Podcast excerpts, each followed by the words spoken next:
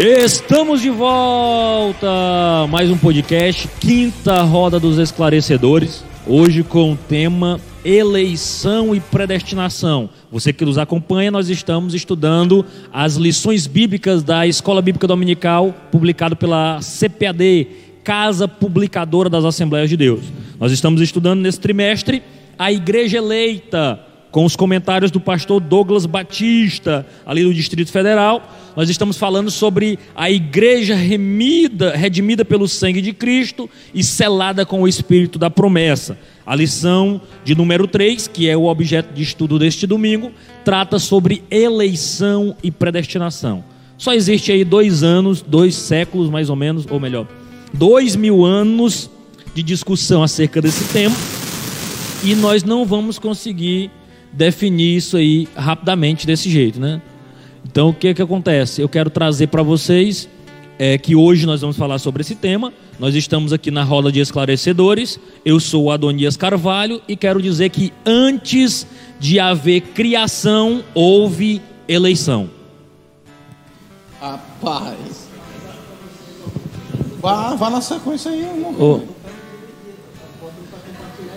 Não pode se apresentar, vá. Não se apresenta. Eu sou Kennedy. A paz do Senhor, queridos irmãos, eu sou o Kennedy Maciel e estamos aqui para aprender e tentar é, fazer compreender um pouco mais sobre esse assunto que é tão debatido, mas que é muito importante, que é falando aqui sobre eleição e predestinação.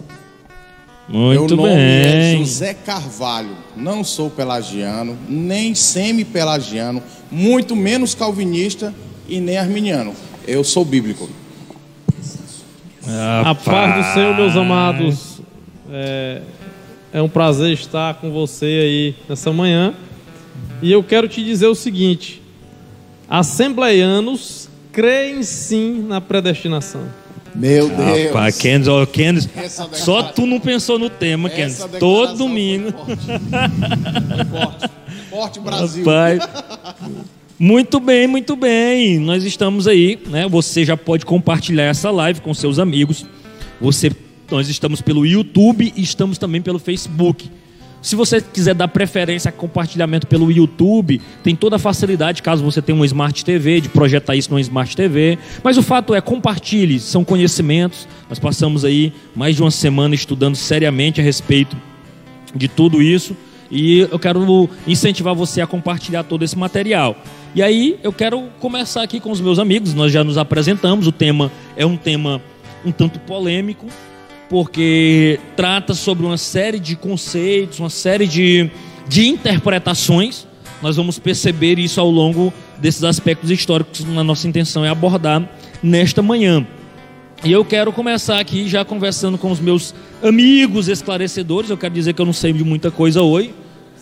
E... Ele sempre diz isso toda vez. Aí quando pensa, não, E- ele aparece aí com uma joia. aí, Não, estamos aí devagarzinho. pérola.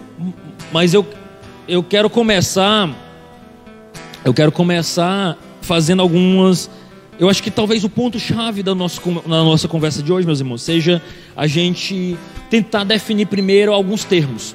Né? Eu acho que talvez a gente caminhasse, caminharia bem fazendo algumas definições de alguns termos. Né? E, e para a nossa visão, que aí o, o irmão José, aproveitando até a fala do irmão José, quando ele coloca que não é armeniano, não é calvinista.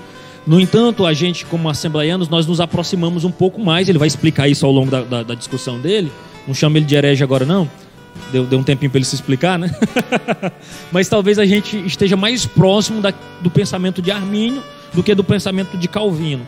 E um termo muito caro para os arminianos é exatamente a ideia de presciência, que é como a gente começa conversando. Eu acho que talvez a gente precise definir um pouco esses termos, e aí eu quero começar falando sobre o que seria a presciência de Deus, né? Porque é um termo que nós vamos fazer o uso dele ao longo da nossa discussão. Então, a revista você pode acompanhar, quero dizer que o texto base está lá em Efésios, capítulo 1, a partir do versículo 4 até o versículo 12, e a gente vai caminhar por essa terminologia aí, fazendo essas, essas observações, tá bom? E aí, um de cada vez aí, os irmãos estão com Pra rico não- em conhecimento. Para não tumultuar, Para né? não tumultuar.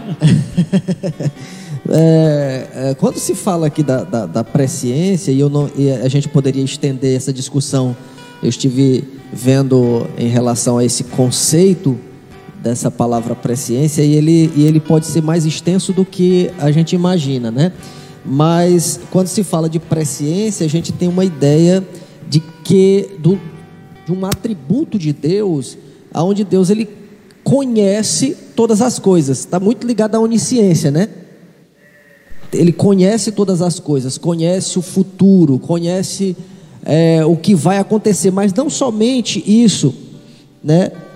Mas ah, essa presciência, ela significa amar o ser humano desde a eternidade, né? É, uma, é Deus conhecer algo, mas amando, conhecer a humanidade, conhecer as pessoas, mas amando, né? Deus determinou desde a eternidade amar e redimir a raça humana através de Cristo. Basicamente isso. É, quando, quando a gente vai buscar na Bíblia, porque existem algumas palavras que nós nos utilizamos para doutrina que elas não estão é, implicitamente lá. Então, duas, duas palavras que não estão bem claras na Bíblia, que nós utilizamos muito, é trindade e missão, por exemplo. Mas existe a doutrina da trindade, existe sim um processo missiológico, ou até mesmo, por que não dizer missional. Mas quando nós falamos de presciência, nós encontramos alguns textos, nós encontramos isso em Atos, nós encontramos duas referências dessa palavra, desse termo em Romanos. Nós encontramos também na primeira epístola de Pedro, também em dois momentos. E todas as vezes que a palavra presciência aparece, e aí eu vou me limitar a dar o significado é, da palavra, eu não vou mergulhar no significado filosófico, até mesmo contextual no que diz respeito àquela visão, porque a palavra do grego para presciência é, são utilizadas duas, prognóstico e prognosis, que significa conhecimento, pré-conhecer ou até mesmo presciência.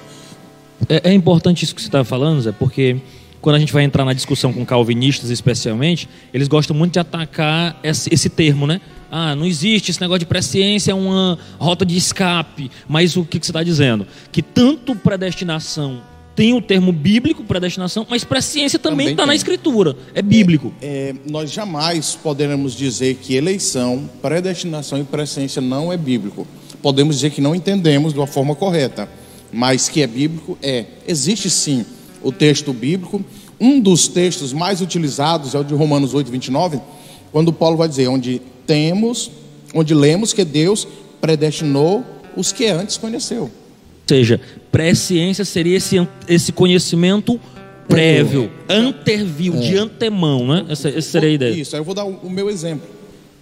Deus, na eternidade, me amou de uma tal maneira que na eternidade planejou eu ser resgatado por seu filho. Então, nada na história do relacionamento de Deus com o homem foi por acaso.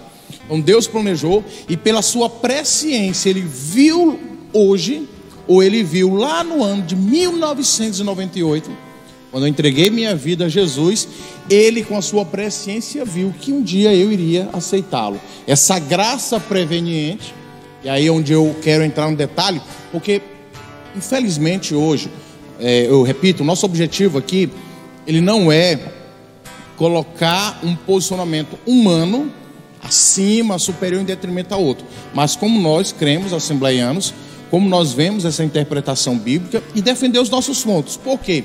Porque infelizmente existem muitas, mas muitas injustiças, desonestidades. Muitas pessoas são desonestas quando falam sobre esse foco da visão da teologia arminiana. Então, essa presciência é Deus conhecer previamente, e lá ele conhecendo, ele saberia que nós iríamos então responder ao seu chamado por uma graça preveniente, porque nós somos mortos nos nossos delitos. O morto não reage, o morto ele não tem opção de falar nada. Ele simplesmente é alcançado por essa graça. Naquele momento ele é capacitado para escolher ou não. E aí eu trago aqui, para defender já esse ponto de vista inicial, que aconteceu com Lídia. Lá em Atos, no capítulo 16, e o versículo 14, assim: Uma das que ouviam era uma mulher temente a Deus chamada Lídia, vendedora de tecido de púrpura da cidade de Tiatira. Olha a segunda parte como é interessante. O Senhor abriu seu coração para entender a mensagem de Paulo. Quem abriu o coração dela? O Senhor. Para quê? Para entender a mensagem de Paulo. A... Não diz que Deus abriu o coração dela para ser salva. Diz que abriu o coração dela para ela receber a mensagem do apóstolo Paulo. Então, é, essa é a presciência de Deus. Deus, ele é soberano. Na mesma forma, o, o irmão Kenneth bem colocou, a presciência ela está dentro da onisciência de Deus. Então é atributo do Senhor. Ele conhece. E como o Romano diz, que ele nos predestinou, né, predestinou os que antes conheceu. É a presciência. E 1 Pedro em 2 diz: onde o apóstolo salva os eleitores, segundo a presciência de Deus Pai. Isso é, isso é, é, é muito bacana. O, o Samuel quer fazer suas colocações. É, é interessante e é importante nós salientarmos o seguinte, né? Eu quero iniciar minha fala nesse ponto, é, falando que nós não temos a pretensão de esgotar o tema nessa manhã. É um tema bastante profundo, extenso. E também, é, já que nós vamos falar de eleição e predestinação, né, é o tema central dessa manhã, nós também não temos, ou pelo menos falo por mim, não tenho é, a intenção de querer converter ninguém ao arminianismo, ao, ao calvinismo, não sei o que, que a gente vai é, concluir aqui no final, mas é, nós queremos tratar do tema, trazendo posicionamentos, principalmente é, dentro da corrente assembleiana da qual nós é, é, participamos e, e, e somos é, integrantes, né? Então, assim, já falando especificamente da presciência de Deus, né? Presciência de Deus refere-se ao saber de Deus, né? Sobre o que está por vir, o que acontecerá, né? Deus conhece o que vai acontecer, né? Ele já desde a eternidade ele sabe tudo que vai acontecer, não porque ele predestinou tudo, não porque ele predestinou tudo, mas porque ele sabe as atitudes que nós tomaremos, né? Até mesmo aquilo que aconteceria se tivéssemos uma atitude diferente. Então, é, eu chamo a atenção para esse ponto, né, que a predestinação ela tem a ver é, dentro da soteriologia, né, que é a parte da teologia que estuda é, a salvação do homem por Jesus Cristo. Dentro da soteriologia, a predestinação significa que Deus previu na eternidade né, quantos é, chegariam ao arrependimento, chegariam à salvação. Né? Não porque ele predestinou esse ou aquele é, para salvação ou para perdição, ou para perdição, mas porque ele conhece os meus atos, conhece aquilo que eu vou decidir, mesmo antes de eu saber. Nem eu não sei, mas o Senhor já sabe o que, é que eu vou decidir. É, é interessante que até porque se eu não afirmar que Deus conhece todas as coisas, que Deus conhece o futuro, se eu não afirmar isso, eu vou entrar em contradição com a própria palavra, quando, quando mostra os seus atributos, que Ele é onisciente, Ele é eterno, né? Se ele é eterno, não existe início e nem fim. E se não existe início e nem fim, ele conhece tudo que está na eternidade para trás, como para a eternidade para frente, vamos dizer assim, de uma forma mais clara. Então, e com a sua onisciência, ele vai conhecer tudo.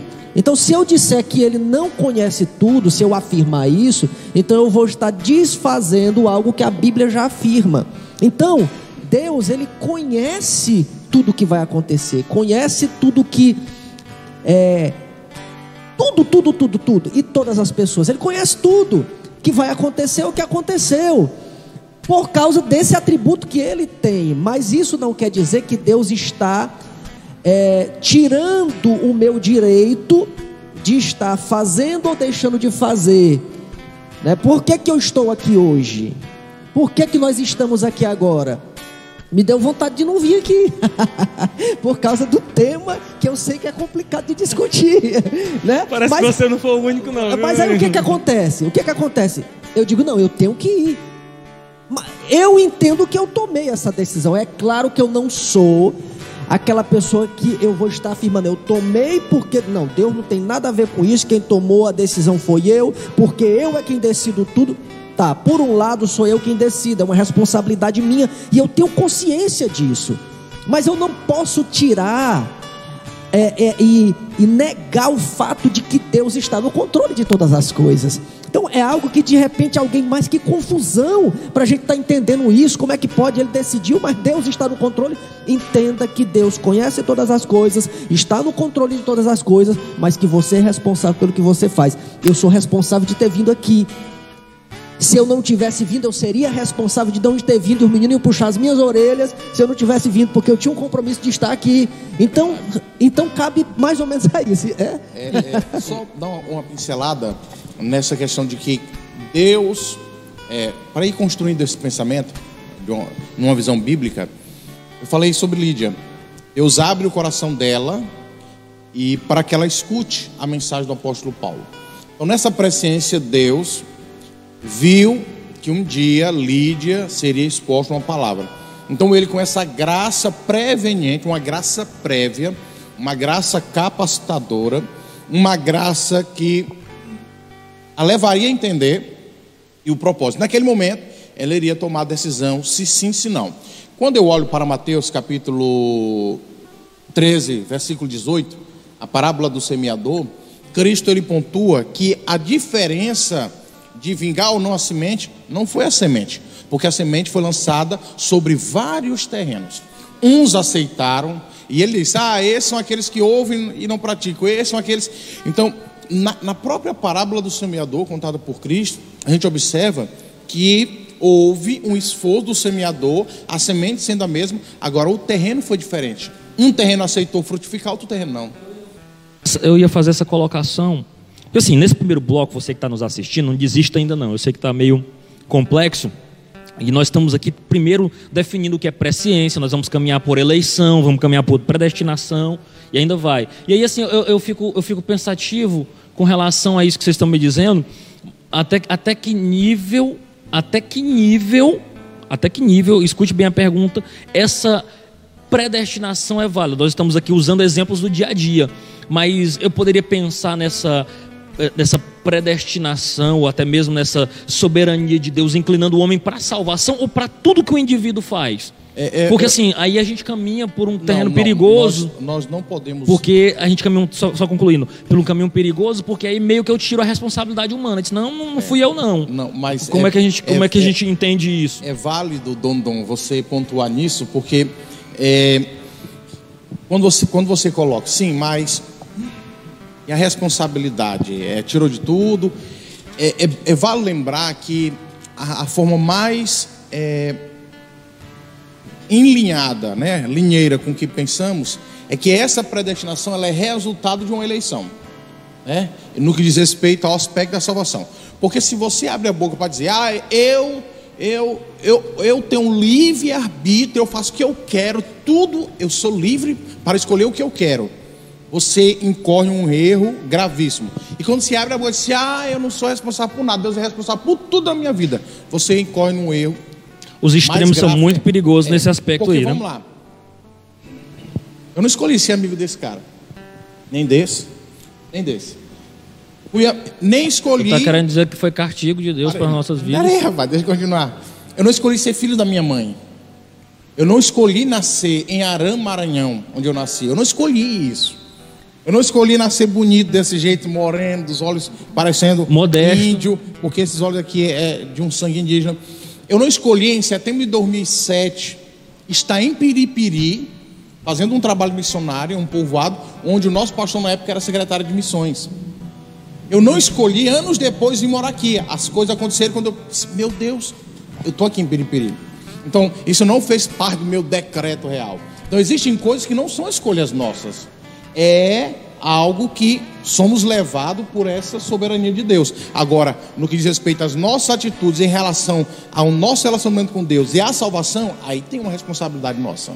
Eu não posso dizer que Deus determina tudo em minha vida, eu não sou responsável por nada. E nem posso dizer que Deus não é responsável por nada, eu sou dono de tudo na minha vida, eu sou totalmente livre. Porque senão a gente, não, a gente estaria anulando o livre-arbítrio. Nós temos essa responsabilidade, nós temos potencial de escolha. Eu penso muito na questão de, de, de situações de escolha que a gente teria dificuldade para escolher Jesus se ele não ativasse como ele fez isso em Lídia, né? abrindo o conhecimento Pronto. dela para enxergar as verdades e, é eternas. E é Porque o ser humano está morto nos seus delitos e pecados. E é ele bom. não consegue escolher nada bom sem antes ser regenerado.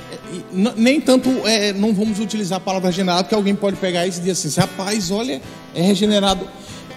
A graça preveniente. Ele sim, é sim, capacitado, é. capacitado com essa graça isso, preveniente. Essa graça preveniente. E interessante, eu, eu, eu vou mais uma vez citar Deus abre o coração dela para ela ouvir palavra. A Bíblia não está dizendo, e Deus a elegeu desde a fundação do tempo. E nós vamos discutir um pouco mais na frente sobre essa é, questão. É, eu, eu, eu, quero aproveitar e já entrar na próxima pergunta que diz assim: Antes da criação houve eleição. É a minha frase de entrada. E eu vou me abster de explicá-la, né? Eu tenho esclarecedores aqui para isso. Nós podemos afirmar isso? Sim. Antes de haver criação houve eleição? Isso, isso, isso é tem, tem fundamentação Se, bíblica? Segundo, segundo o próprio Efésios, né? Capítulo. Pensei que ele ia citar um reverendo. Oh, está aqui o reverendo Paulo. o reverendo Efésios. Efésios 1, 4 e 5, né? Tá, está bem claro isso, né? Como também nos elegeu nele antes da fundação do mundo, para que fôssemos santos e irrepreensíveis diante dele em amor, né? Versículo 4 apenas aí eu li aí. É, baseado nisso, sim, nós podemos afirmar né, que podemos afirmar, podemos afirmar que podemos afirmar que é, é, antes da criação houve sim eleição, exatamente por conta da, da presciência de Deus. Né? E, e é interessante o termo. E, que... e aí, aí eu penso, e aí, definindo um pouco mais, essa eleição, ela é uma eleição individual, é uma eleição coletiva? Vamos, vamos, nós vamos, acredito que, como tem mais questões sobre a eleição lá na frente, hum. a gente vai construindo isso, e aí já, pela provocação do Adonias, interessante colocar aqui, assim como no Antigo Testamento, Deus não elegeu uma nação existente, mas Deus escolheu Abraão, Gênesis 2, 12, 1 e 2, Deus escolhe Abraão lá no Gênesis e dele. E te farei de ti uma grande nação é, diz, e abençoarei, né? Abraão, sai da tua terra, da tua parentela, vai para um lugar onde eu vou te mostrar. Ou farei, farei de ti uma grande nação. Aí começa a dizer que os que abençoarem seriam abençoados e que seriam como as estrelas do céu. Deus utiliza muita expressão, estrela do céu, areia da terra, para falar sobre a, a numerosidade da descendência de Abraão. Não há limites, né? Falando da, da ilim, a ilimitação. Dessa promessa divina. interessante que ele utilizou outra coisa. Em ti, Abraão, serão benditas todas as famílias da terra. Aí nós já vemos um vislumbre um da graça aí, né? Né, de Deus no que diz respeito ao propósito dele ser revelado em Cristo. Mas como eu estava falando, Deus não pega um povo já existente e diz, eu vou eleger esse povo aqui. Mas vou rejeitar aquele outro é, ali, né? Deus pega Abraão, vou fazer de ti uma nação mas essa nação que Deus eu, fez. Eu, eu, eu aproveito e insulto. Existe um aspecto missiológico aí? Com certeza. Porque a missão de Deus, ela era, no Antigo Testamento, de fora para dentro. Eu escolhi Abraão, Abraão, Isaac, Jacó, Jacó, Israel, tornei uma grande nação e disse: venham de fora e vejam o que, que, eu, que eu faço fazendo aqui. em um povo que é Cara, é fiel, isso, que é reto. Isso, isso, isso é muito lindo porque aparentemente a gente pensa Deus é exclusivista. Escolheu um povo e rejeitou outro. Não, ele escolheu uma luz. Né? Essa ideia de que essa luz pudesse alcançar outros. E aí às vezes a gente pensa que não existiam estrangeiros no meio do povo de Israel. Pelo contrário. Né? Existiam muitos, e eram né? tratados com muito amor, com muito zelo. A lei orientava, e até tanto que uma, um, uma cena bem, é, digamos assim, épica de todo o histórico do Antigo Testamento é quando há uma seca, há uma, uma, uma colocação de castigo de Deus para com o povo de Israel, porque Saul havia maltratado um povo, né?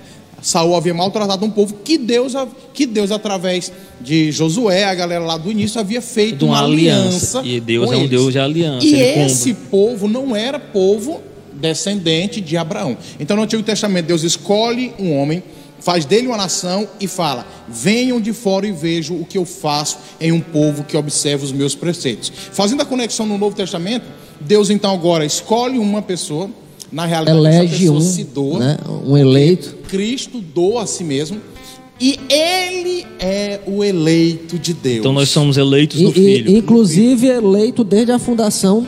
Desde a eternidade. Por isso, que a Desde gente a pode, por isso que a gente pode É. afirmar, antes Sim, da criação podemos. houve eleição Sim. de um, de um indivíduo para que outros fossem Eu eleitos nele. sempre gostava. Cara, isso, isso é, isso falar, é- não sei se o Jardim, na época que nós estávamos em um projeto há uns anos atrás juntos, Jardim, Jadreco e eu. Sim, ele nem E- se apresentou. O Lombardi hoje está é, concentrado. Não, o né? Lombardi está zangado. E eu dizia muito: nós somos o único povo do mundo que fomos eleitos apenas com um voto. Somente só bastou um voto para sermos eleitos. Então nós podemos sim afirmar, fomos eleitos antes de tudo, lá na eternidade, fomos eleitos no Filho. Aqui já me, me- já já estava quase para responder a última questão, mas não posso. Que é a última é a última, né? Não, aí você, você me desafia. Então, então quer, quer dizer, vamos. eu, eu fiquei assim meio com ciúme. Teve uma tia que disse assim: Quem é o lindo da tia? Deus continua te abençoando. E não disse por quê. É, tá, não, eu também fiquei observando isso aqui aqui. isso? Tia Gisele, uma esposa do tio Ari, lá em Amarante do Maranhão, tá assistindo. Deus abençoe Aí a parte do Senhor. Você se. Não, ela É, tem, ela só, só ela tem que falar só a verdade. Crente, né? Crente. Não pode também É, Querer agradar, não, assim não. Mandar um abraço pra irmã Leide também, Leide Ferreira, lá em, em, em Palmas, viu? No Tocantins Eu- também. Ô, ô, Lombardi, Mandar- Lombardi, eu tô pagando caro, Lombardi. E aí se Mandar- apresente, Lombardi, fale alguma coisa pros crentes. E aí, pessoal, Senhor, o negócio hoje tá quente. Viu?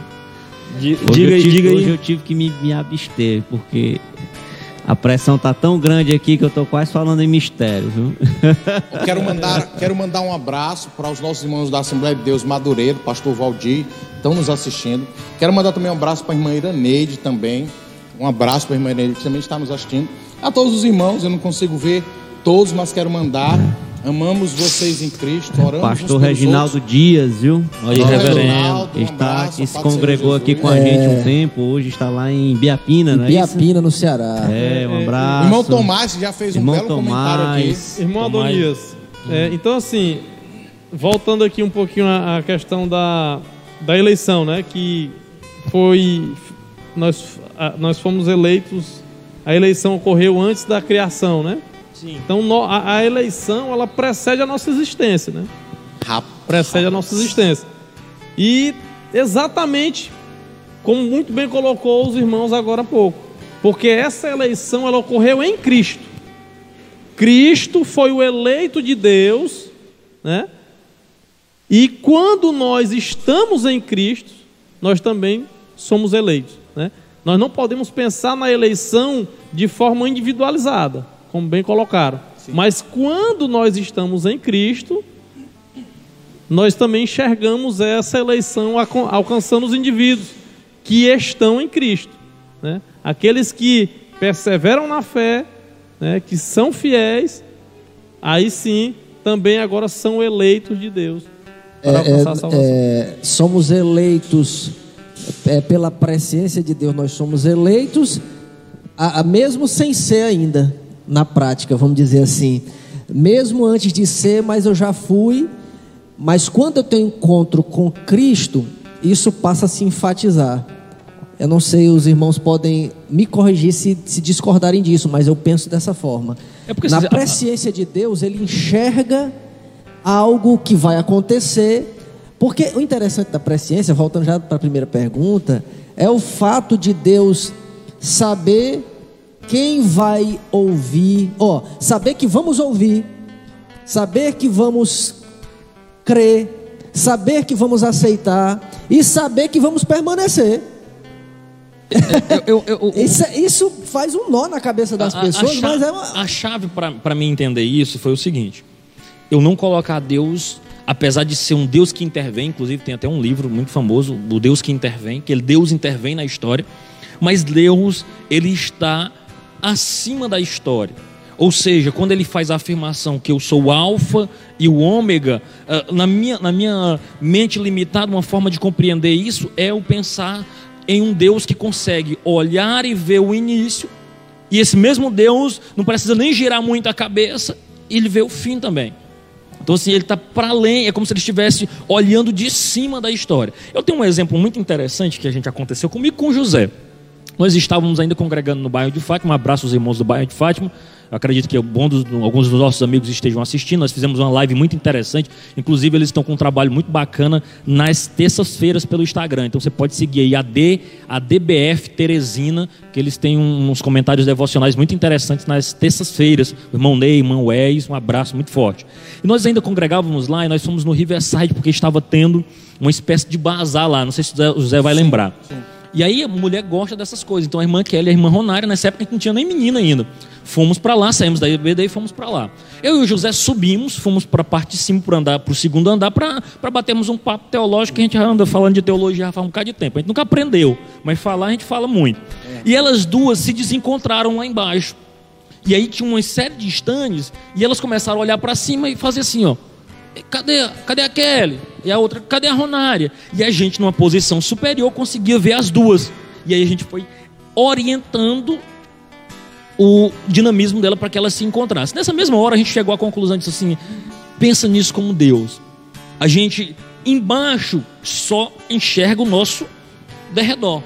Quem está numa posição de cima, e aí a gente usou essa aplicação inclusive para falar sobre liderança, para falar sobre a soberania de Deus, consegue olhar todo o cenário e indicar e ver o que está acontecendo, onde está cada coisa.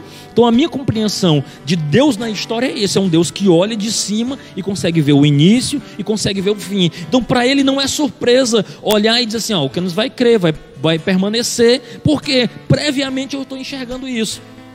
Né? Eu consigo perceber isso. Eu criei um ser livre, mas consigo olhar que ele permanece, e com, ao mesmo tempo eu consigo olhar que outros não permanecem. Embora eu tenha criado todos com a ideia de serem alcançados e para permanecer, mas dei a eles a oportunidade de dizer não. E aí com isso um, eu encerro, porque um, eu acabo comentando muito, é, eu só estou aqui para fazer coisa, um, um dia, eu estava um dia desses lá, lá em casa e comentando com o Kemuel e com o pastor Mota, e, e eu citei, por exemplo, o em questão, eu citei o capítulo 21 de Atos. Cara, aquilo é muito interessante. Leia o capítulo 21 de Atos e veja o Espírito Santo de Deus falando com Paulo em duas situações no capítulo 21 de Atos. E Paulo não atende à voz do Espírito. Interessante isso. Isso mostra que Deus ele pode falar com ele, você, ele escolheu pode não lhe indicar. Né? Escolheu é. não seguir a orientação. Só que isso não diz respeito a pecar. Ele não pecou quando não seguiu a orientação. Você vai ler no capítulo 21 de Atos, você vai perceber que Deus falou que ele não deveria ir a Jerusalém. E uma outra oportunidade fala de novo o que é que iriam fazer com ele em Jerusalém. E ele, apesar dos que trouxe, dos que ouviram o recado daquela pessoa que foi usada, a Bíblia é muito enfática em dizer que foi o Espírito Santo de Deus que falou através daquela, da, do profeta ali. É, primeiro, depois foi Ágabo, mas antes de Ágabo teve a, as filhas. Eu esqueci agora é, é quem exatamente foi, mas é, foi falado para ele que ele não deveria ir para Jerusalém porque lá ele iria sofrer, ele ia ser preso. Inclusive, pessoas choraram pedindo a ele que não fosse, porque ouviram a profecia do que o Espírito estava dizendo que, que iria acontecer, e ele disse: Eu estou disposto não somente a sofrer, mas morrer pela causa do Evangelho. Você oh, vê o livre. A, a, a alguém que tem dado por Deus, é claro, a liberdade de escolher. Não, eu, ele poderia ter ficado, ele poderia não ter ido e atendido aquela voz, mas ele tomou a decisão de ir é. e assumiu a responsabilidade. E de fato, para ver que a profecia era verdadeira, quando ele chegou lá em Jerusalém, realmente aconteceu aquilo que pra, estava profetizado. Para finalizar aqui minha, meu posicionamento quanto a, a esse ponto, a eleição, né? É, né? Mas assim, nesse, nessa, nesse tópico específico aqui da nossa conversa, eu quero lhe dizer o seguinte: que você né, não é eleito, né?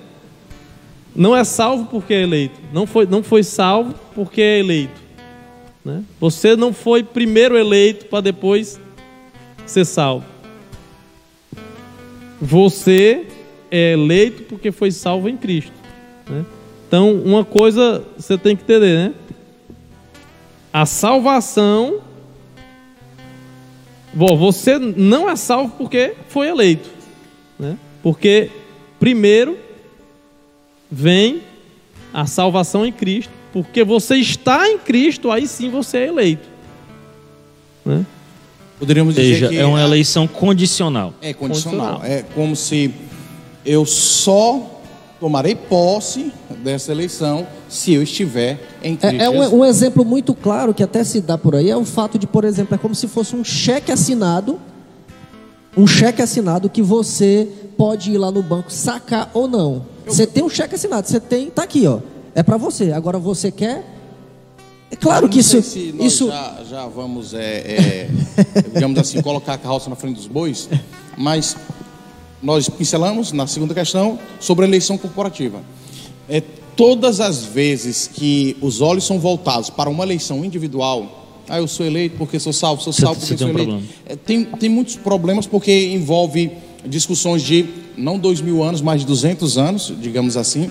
Aí Mas- desde o século XVII a galera está Não, mas- nessa briga acirrada. Mas se você for olhar, José, por isso que eu citei isso. No quarto século você já tinha Agostinho batendo firme com o Pelágio. Betrão lá, com mas não, não é que- nem não é nem, não é nem essa- essa Pelágio discussão- especificamente, era Só que essa discussão ela não é uma discussão oficializada, até tanto que ela não tem nenhum, nenhum concílio, nenhum sínodo, mas ela vai tomar forma e corpo lá no século XVII, em Dort, que é onde Não. nós vamos entrar na história daqui a pouco, para explicar como foi esse processo. Mas essa discussão ela é bem acirrada, onde pontuar, não, esse é o certo e esse é o errado, naquela época, de uma forma equivocada, eu pontuo aqui, ah, esse aqui é o bíblico, esse aqui não é o bíblico, esse aqui é o certo, esse aqui é o herege.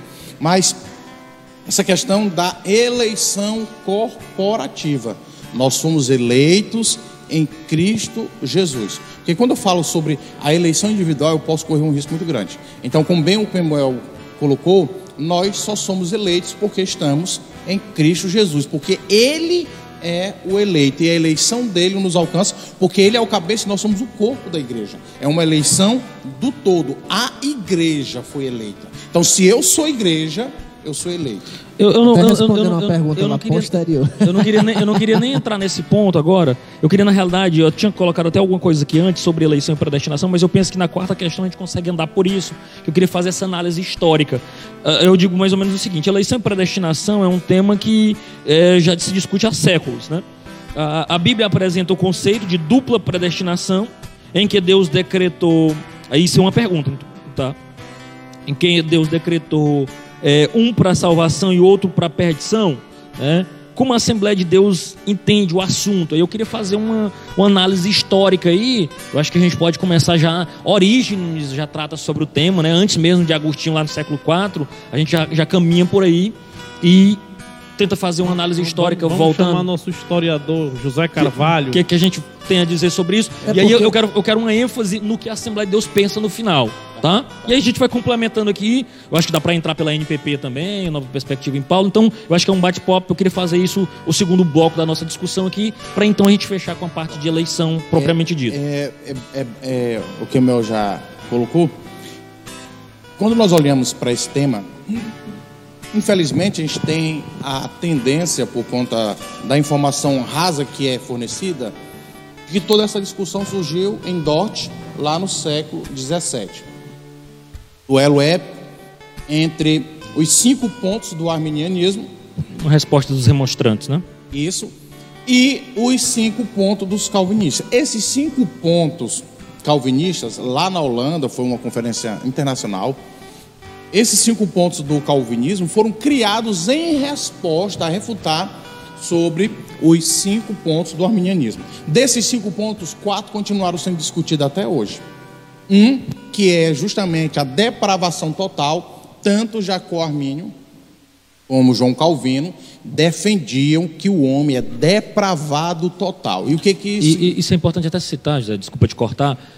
Por isso o termo arminianismo, porque vem do, do pai, né, da escola de Jacó Armínio. Isso. Aí Armínio, arminianismo. E a escola de João Calvino, por isso calvinismo. Eu não sei se eles aprovariam essa- essas escolas com seus nomes, Eu digo, eu digo com toda certeza que nenhum dos dois aprovaria. porque são, eram dois homens muito sérios. Sim, Por exemplo, às vezes a gente, assembleando, até o José tava, tava, ia pregar um dia desse, ele falando isso, olha, eu, eu tirei algumas citações de, de, de Calvino, porque a gente acaba ficando assim, receoso de usar Calvino, mas um, quando você lê as institutos, um homem muito sério, muito crente, Infelizmente. nosso ponto de divergência é exatamente no ponto de soteriologia, ou seja, como E ele entendia a coisinhas, salvação. né? E outra, Escatologia e é, um- a gente tipo assim, tem alguns pontos de divergência, mas não deixa.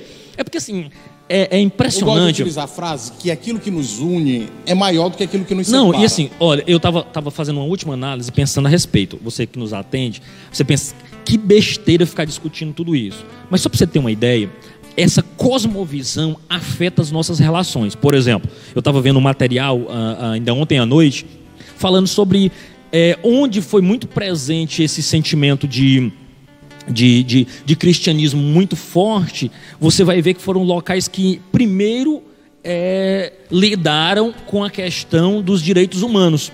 Né? Primeiro, aboliram a escravatura, quem estava muito abraçando fortemente os conceitos de, de, de cristianismo muito forte, especialmente o protestantismo.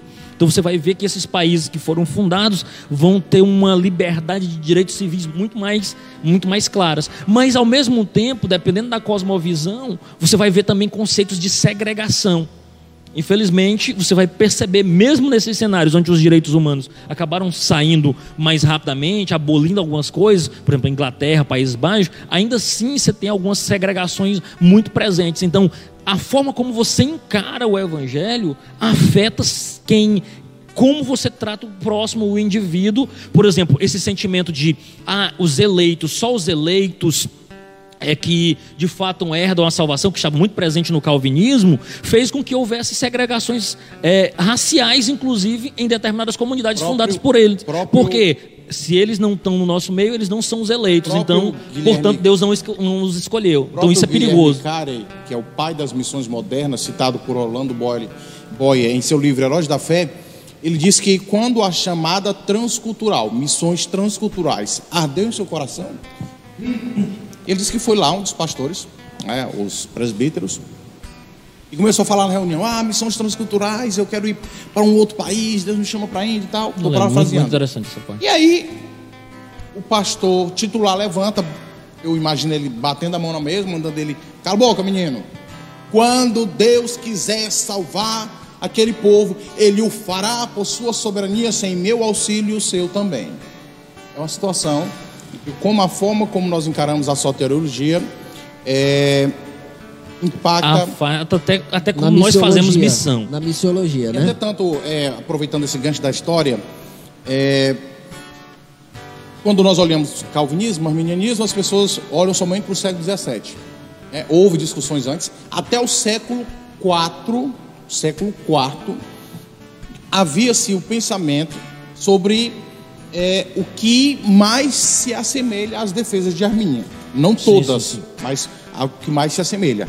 No século IV, V, começou a surgir um movimento é, que excluía Deus desse processo de salvação e Agostinho, bispo de Hipona, que tem alguns outros Agostinho, né, lá Uhum. na África, ele não dominava muito bem o grego, Sim, era mais latino, era um pai latino. Né? a igreja um era latino. feita por pai latinos e pais gregos. né? Isso. E ele, um homem muito culto, é um homem muito respeitado por sua produção, mas ele, ele insere, olha só, no século V, 4 para 5, ele vai inserir de uma forma inédita essa questão né, de eleição incondicional, de predestinação, porque a ânsia dele naquela época era, Era deve- combater um movimento que era o movimento isso, é um tipo, pelagiano. isso é um tipo de caso que o remédio é mais forte do que a doença, né? Isso. E aí o remédio ele traz muitos efeitos colaterais. Então assim, existem quatro pontos. E aí eu retomo a dizer, existem muitas pessoas nas redes sociais que são injustos com com quem tem um pensamento parecido com Armínio. Ponto. O que é o pelagianismo? Deus, Deus não tem ação nenhuma na salvação. Eu começo a salvação, eu termino a salvação. Era o pensamento de Pelágio. Era um monge bre, bet, betrão. Isso. Bretão. Existe o outro que é o semi-pelagianismo. O que é isso, irmão José? Eu começo a salvação e Deus dá a resposta. Existe o arminianismo. Deus inicia a salvação e eu dou uma resposta a isso. Através de quê? Da minha fé e do meu arrependimento. Como em uma graça preveniente, onde eu sou ali Capacitado. capacitado para ouvir a palavra, essa palavra gera fé, eu sou convencido dos meus pecados e ali eu tomo a decisão se aceito ou não a Cristo. E por último, o que acredito os irmãos, é, eu até chamo irmãos porque são irmãos, na linha calvinista, que é justamente a questão de que Deus inicia, Deus finaliza, Deus faz toda a salvação e ele escolheu uns para a perdição eterna e escolheu outros para a salvação eterna. Então, o meu pensamento se assemelha mais com o pensamento de Jacó Armínio, não em tudo. É por isso que eu não abro minha boca para dizer que eu sou arminiano. Eu não abro minha boca. Eu sou bíblico, porque tanto Pelágio como os que seguiram a escola é, semi-pelagianos, que discordavam de uma parte de Pelágio, como os arminianos e os calvinistas, eu não me dou esse título. Eu sou um cristão alcançado pela graça, estava morto em meus delitos, sou um cristão alcançado por essa graça, Cristo me alcançou no Calvário, hoje sou eleito em Cristo, predestinado para uma boa obra que em Cristo estão buscando capacitação para fazer, e procuro dizer, eu sou bíblico, porque todos esses pensamentos e vertentes, eles precisam ser enquadrados no viés bíblico, eles precisam ser olhados com uma visão bíblica, com os óculos da Bíblia. Por quê? Porque tanto Jacó Armínio como Calvino falavam que de uma eleição individual. E, E nós, aí- vamos a, a- a- nós vamos aprender com Calbart agora. E, e- mas é interessante também perceber isso, fazendo um adendo aí, que aí a gente tem, talvez, a gente esteja numa melhor posição, principalmente a partir dos manuscritos do Mar Morto. Né? Digamos que eles não Sim. tivessem acesso a tudo que hoje a gente tem acesso. Né? Então, sim. digamos que ele construiu esse pensamento, fazendo aqui um. passando um panozinho aqui pro, pro, pro Armínio, mas assim, eu acho que com a comunidade de Curã, com essa nova perspectiva em Paulo, a gente consegue ter alguns elementos que talvez eles não tinham, esse senso comunitário, né? Que aí eu acho que é, que é isso que tu vai entrar agora com muita, com muita e, ênfase. E aí o, o Adonias cita até algo que nós aconselhamos você a buscar, pesquisar. Existe muito material bom. O próprio eh, Reverendo Augusto Nicodemos é um dos pioneiros sobre essa nova perspectiva de Paulo aqui no Brasil. Sim, sim, sim. né? Existe um podcast falando sobre isso. É interessante você ouvir, é interessante você ler e aprofundar-se nessa nova perspectiva eh, de Paulo. Então, é válido lembrar, eu vez por outro olho aqui o comentário, que o que nós nos assemelhamos, nós assembleianos, nos eh, fazemos sinfonia com o que Armínio coloca, é a questão da salvação. O Orlens colocou aqui, e bem lembrado, o nosso amigo lá em Santa Luzia, é Bispo que nós não nos é, congratulamos, eu poderia utilizar essa palavra, com o batismo infantil, que é defendido por Arminio. Sim, sim, sim. Então, sim. assim, é, houve todo esse apanhado histórico. Essa discussão não é do século XVII, essa discussão é do início da igreja, mas no que diz respeito à salvação, ao processo da salvação, ao processo da igreja, o que Armínio coloca é parecido com o que os pais da igreja defendiam. É até tanto que no século 4 e 5 não foi feito concílio, não foi registrado, não teve um sínodo. Não, é, Foi é mais a isso. expressão de Agostinho mesmo. Acho que isso popularizou muito também, porque Agostinho foi muito forte, né? um teólogo que defendeu Sim. muito, muito bem. Né? Apesar do seu, do- da sua dificuldade em grego, ele foi um dos pais latinos da igreja assim, muito forte e de uma expressão. Por exemplo, eu estava vendo é, um, um- um camarada que eu sigo no Twitter e ele falando sobre quais livros você indicaria para você compreender assim a majestade de Deus. Aí, sem dúvida, a maioria do pessoal, Confissões de Agostinho. E eu tô lendo Confissões, rapaz, você fica encantado como Agostinho compreendia o seu deleite em Deus. Então, isso popularizou muito Agostinho, e eu acho que por isso também as ideias deles ganharam mais ênfase. Por isso que é uma coisa perigosa, inclusive isso vale para pastores, para as líderes, nós que estamos aqui na Escola Bíblica Dominical, temos um, um pequeno, digamos assim, um alcance muito pequeno, mas quanto maior o seu alcance, maior a sua responsabilidade com as escrituras. Porque se você diz algo que está fora das escrituras, você alcança muitas pessoas com uma informação eu errada. né? Uma- quero, é, lá em, em Dort, o arminianismo foi condenado. Sim, sim, eles saíram de lá é, como batizados E, como herege. e houve uma perseguição ferrenha contra os irmãos. Só que aí vamos lá. O que era a Holanda? Era um país amplamente calvinista. Exatamente. Ah. É o reduto de Calvino, né? Isso não nasceu, isso é, não nasceu em Caio Fábio. Mas Caio Fábio, diante de todas as suas viagens, ele fala uma coisa que é, é interessante. Ele fala que aquela cultura da época foi uma cultura impulsionada, influenciada por uma visão da física de Newton. Não, sem sombra de dúvida que o, o que E estava aí- acontecendo na história, iluminismo, todos esses Pronto. aspectos influenciaram E demais. aí, eu- onde eu, eu, eu fiz questão de escrever e trazer para eu ler na íntegra. Em- embora o calvinismo tenha recebido a influência de, de Agostinho, não é exagero, aí eu coloco a palavra especular. Especular que o ambiente renascentista e, portanto, humanista da educação europeia tenha facilitado esse foco no indivíduo, o que naturalmente piorou ainda mais com o advento do iluminismo, ambiente histórico do escolasticismo, que é isso? É a união da Escolástica, né? É, A uma, uma união do- de, uma, de uma visão cristã com algum tipo de corrente filosófica. Então, houve sim essa influência, e é como se nós fôssemos hoje em um local onde uma cidade, onde 90% dos habitantes daquela cidade pertencem a um- uma vertente política ou filosófica. E aí eu levo uma reunião para tentar defender os 10%. Meu amigo, Dificilmente você vai sair da massacrada. Não, não, se eu sair vivo, eu vou sair Ainda- com lucro.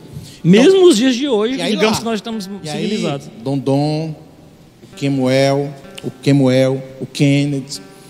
É interessante que hoje, mesmo ele tendo saído de lá condenado, mais de 80% do meio evangélico, do meio protestante arminiano. No que diz respeito à salvação. É interessante uma, uma frase de, de Augusto Nicodemos. Achei Não, a interessante. salvação não. É, a salvação é a igreja. Que ele diz assim: todo cristão de joelho é um calvinista e em pé é um armeniano, né?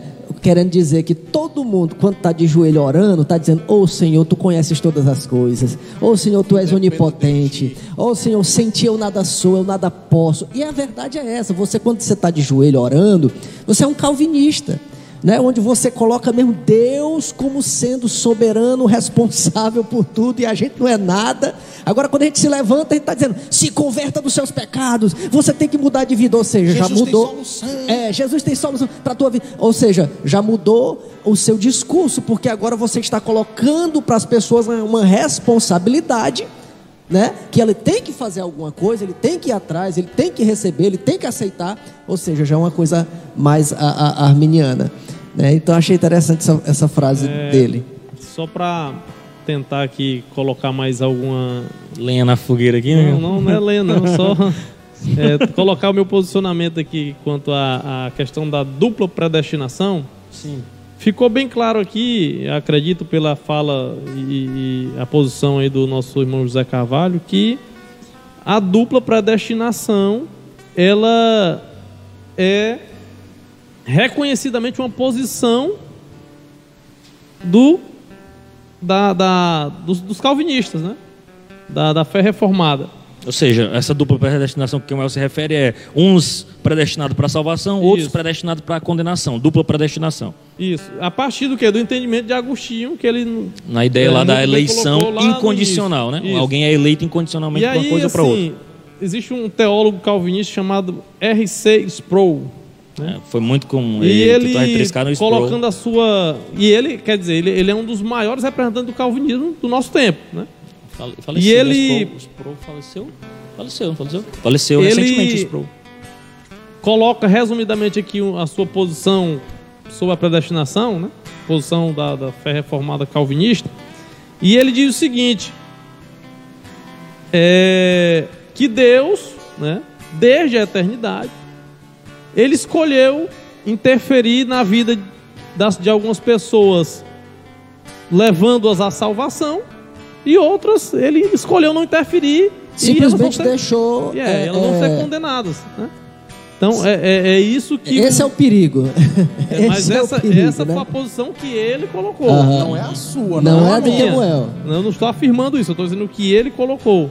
Né? Agora, eh, terminou? Eh, É exatamente para fazer um contraponto, que a até colocando o que é que o calvinismo acredita e o que é que a Assembleia de Deus acredita que é, Que é o que a gente vai par- entrar agora. Parte da- da- Exatamente. da que é, pois é, o, aí, porque assim, na pergunta ele diz. é, a Bíblia apresenta o conceito de dupla predestinação? Eu não vejo isso biblicamente. Que, que, que a Bíblia não apresenta esse conceito para embasar uma dupla predestinação. Dizer o quê? Que Deus mandou essas escolheu pessoas. alguns para Ela- salvação e escolheu condenar outros. Ela apresenta os dois destinos, mas Isso. não como se Deus tivesse direcionado o indivíduo para um mas ou mas para isso outro. porque a predestinação ela é condicional, é por isso. Que uns vão ser salvos e outros não. Depende É, é. da, como colocou o irmão José Carvalho, da resposta que nós damos a, a- ao, o- Até porque ao favor de Deus. É, qu- Quando, por a, gente- nós. quando a gente vai ver sobre questão de eleição, predestinação, sempre você, você nunca encontra é, é, direcionado e, e- enfaticamente a isso, a questão da, da perda da salvação. E sempre a, a, a, salvação, né? como, é, como ele fala aqui. é, deixa eu ver bem aqui que eu coloquei bem aqui para serem conformes à imagem de Jesus, predestinados à salvação mediante a fé em Cristo Jesus. Então sempre está relacionado a isso, né? É, é, eleitos para, é, para a santidade, para a irrepreensão, para a inclusão para filhos de Deus, como está lá em Efésios 4 e 5. Então, é, Efésios 4 e 5, Romanos 8 29. Então, eu só foi uma, uma, uma pequena observação aí. Em relação à questão da, do que a Assembleia de Deus ela crê, né, trazendo a, o, o que a, a declaração de fé das Assembleias de Deus traz, eu separei alguns, alguns pontinhos do que a, a, a Assembleia de Deus defende, crê. Né? É, Uma delas é a, a salvação ela está disponível a todas as pessoas. Essa é uma das afirmações do cremos da Assembleia de Deus que está baseado lá em, em 1 Timóteo 2 e 4, que diz, que diz assim: que quer que todos os homens se salvem e venham ao conhecimento da verdade. Também baseado em Tito 2,11, onde ele diz: Porque a graça de Deus se há manifestado, trazendo salvação a todos os homens. Ou seja, a salvação ela está disponível para todos, para todas as pessoas. Uma outra afirmação que ele faz é que a salvação ela está disponível para todos os que creem, né? Porque é importante destacar isso. Ah, porque alguém pode dizer se a salvação está disponível para todos, então Ou seja, todos estão salvos. a salvação ela é universal. Ela Isso. abrange a todos, mas não é universalista. Exatamente, querendo Vai dizer que alcançar todos vão todos ser salvos. né? Ou tem seja, duas condicionantes aí. e- isso. Fé E e arrependimento. aí tem- eu entraria ainda também na ideia da perseverança, né? Que a gente tem essa, essa Sim, sim, sim. Tipo assim, não basta só crer. Eu tenho que perseverar, né? É, até porque isso aí vai, vai é, é, incidir exatamente no último ponto que eu quero aqui citar. né? Então, o primeiro ponto, salvação está disponível para todos. O segundo, a salvação está disponível para os que creem. Aí lá em Marcos 16, 16, que é muito conhecido, está lá. Quem crê e for batizado será salvo, porém quem não crê será E condenado. aí fala, quem não crê, não é Quem não crê, foi- quem não crê e não for batizado, né? Não é Porque quem não foi eleito. quem Exatamente. Quem não crê. Quem não crê. Então está ligado diretamente a crer. E, também Romanos 10, 9 diz: Se com a tua boca confessares ao Senhor, ao Senhor Jesus, e em teu coração creres que Deus o ressuscitou dos mortos, serás salvo. Ou seja, está aqui a palavra crer. Terceira afirmação em relação ao cremos. Eu vou citar aqui alguns aqui que eu acho que é interessante do cremos, que é o que a Assembleia de Deus crê. A predestinação genuinamente bíblica diz respeito apenas à salvação. É uma outra coisa que é, que é interessante, que é uma afirmação do cremos da Assembleia de Deus. Ou seja, não, não tem aqui um- um, uma predestinação falando de que alguém foi predestinado a não ser salvo, né? Tá, tá aqui exatamente, é, genuinamente, é, é, bíblica diz respeito apenas à salvação, quando se trata de predestinação. Outra afirmação, por causa da sua presciência, Deus já conhece, que é- foi o que eu citei lá no, no- na- quando a gente está falando sobre que a gente estava falando sobre a presciência, né? Aí é uma afirmação que o que o cremos traz. Por causa da presciência, Deus já conhece aqueles que ouvirão a palavra, crerão, aceitarão e, perseverar, e perseverarão até o fim. Quero, quero colocar um, um anexo na, na, na fala do Kenny. Diga lá. O Kennedy. o Ke- Kenny, Kenny é só o que é só para os mais Não, é, o chegados. KS, é o KSM. Sim, é, só para colocar um, uma- um anexo, um adeno, é, na nossa declaração de fé das Assembleias de Deus, eleição e predestinação estão dentro do tópico que trata sobre eclesiologia, a igreja. Esse é um ponto que eu, eu É. queria caminhar um pouquinho E agora. no que diz respeito à salvação, que é regeneração, justificação, santificação e glorificação. Então, assim, a eleição, ela. é, e aí entra até uma pergunta que tu fizeste, eu vou logo. Pode lançar. A, a- a eleição, ela é em Cristo Jesus para sim. a igreja. E quando eu entendo isso, eu estou no processo. Eu fui alcançado com essa graça preveniente, aceitei a Cristo como Senhor da minha vida Salvador da minha alma. E agora eu estou prosseguindo. Essa eleição, ela inicia em Cristo e ela é finalizada na eternidade. Ou seja, ela está além da salvação, esta eleição, porque nós somos eleitos antes mesmo que nós tivéssemos pecado, antes mesmo nós tivéssemos nascido. Então, quando a gente mergulha nisso, é algo é, glorioso de pensar, porque em Cristo Jesus, o nosso segundo Adão, o que cumpriu toda a lei, o que é o cumprimento de toda a lei, aquele que não foi encontrado em engano, aquele que entregou a si mesmo, aquele que morreu no Calvário, que foi diante do Pai e disse: Pronto, Pai, eu paguei o preço, agora eu escolho toda a humanidade, conforme João 3,16, porque Deus amou ao mundo de tal maneira que entregou seu Filho unigênito para que todo aquele que nele crer não pereça, mas tenha a vida eterna. Deixa eu só fazer aqui um, um resumozinho aqui pra gente, pra gente entender que, ah, em que pé nós estamos aqui para situar todo mundo nas perguntinhas que eu fiz. Quem foi eleito? Nós caminhamos aqui e, e falamos nesse aspecto. Quem foi eleito? Né? Se a gente fosse responder isso, quem é o eleito? A gente já falou sobre isso. O eleito é, É, o filho. eu- eu- né? eu não e sei- nele, e nele. Oi. Não, eu não- é porque eu não sei se, se, se você já está passando para a próxima questão, porque eu ainda não terminei aqui. Ah, pois, pois, pois conclui, sobre conclui. a questão da- do que a Assembleia de Deus crê. Pois pronto, Então, só pois pontua. depois Tá você, você tá continua. bom, só pra gente- Então, então, assim, é porque o José entrou aqui fazendo uma, uma, uma observação. parte ali, e aí eu, eu esperei ele terminar. Então, é, Mateus 24, 13 diz: Aquele que perseverar até o fim será salvo. Dá uma ideia também de alguém que precisa perseverar. Né? Uma perseverança e, dá, e, e embasa também a questão do, do livre-arbítrio. Né? Então, a outra afirmação é: a graça de Deus é para todos, que está dentro daquilo onde a salvação é para todos, exatamente porque a graça também é para todos. Mas também existe o fato, baseado em quê que a graça é para todos? Em Tito 2,11, porque a graça de Deus se ha manifestado trazendo salvação a todos os homens. Mas também existe a outra afirmação: muitos rejeitam essa graça, né? Então tá aqui, muitos rejeitam essa graça que está lá em Mateus 23, 37, diz. É um versículo bem conhecido. Jerusalém, Jerusalém, que mata os profetas e apedrejam os que te foram enviados. Quantas vezes quis eu reunir os teus filhos como a galinha junta os seus pintinhos debaixo das asas e vós não quisestes. Né? Então, a graça é para todos, mas nem todos querem. Alguns, Isso, isso muitos entra, rejeitam. Entra, entra no ponto do, do, do comentário que o irmão Mylons fez uma perguntinha agora há pouco. verdade. Ele que está aqui com a gente, né? Perguntando aqui. Priorizar o presencial. É, ele tá presencial, tá presencial aqui.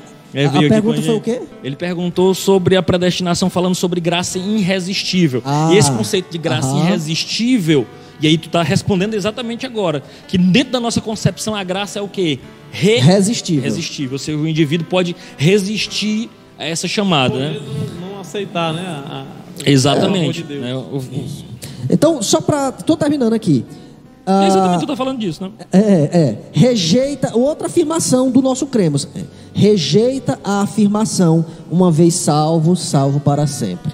Né? É uma alguém, afirmação. alguém mencionou também isso aí. É, é uma afirmação que os calvinistas fazem, né? Uma vez salvo, tá aqui, ó, é o irmão Adalto Moreira, né? Que, que Abraço aí, nosso comentou, né? Uma vez salvo, salvo para sempre. Nós contestamos isso. Lá em Hebreus 3,12 diz, diz assim: Vede, irmãos, que nunca haja em qualquer um de vós um coração mau e infiel para se apartar do Deus vivo. Ou seja, está havendo aqui é, uma, uma, Uma palavra de, de é, como é que eu posso dizer? Para que você tenha cuidado, tenha cuidado, olha te- como, como, como você anda, como você está falando, é, agindo, como é que está a tua vida, tenha cuidado para é, que você não, não, se afaste do não tenha seja, é, ele não- registra isso como uma possibilidade, ou seja, o indivíduo pode, se não tiver o devido cuidado, se afastar do Deus vivo e decair, decair da graça. Exatamente. A gente, a gente acredita muito nesse conceito da, da resistividade da, da, da graça. E né? aí isso vai contra a essa afirmação de que uma vez salvo, salvo para sempre. Um outro, só enquanto já o Kemuel comenta, eu vou citar com outra referência bíblica que está em, em Ezequiel 18 e 24, que diz assim: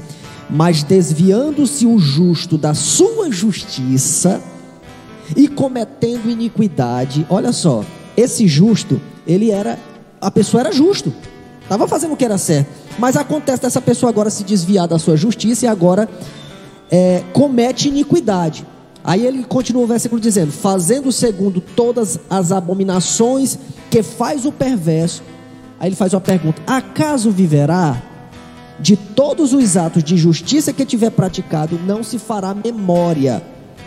Na sua transgressão com que transgrediu e no seu pecado que cometeu, neles morrerá.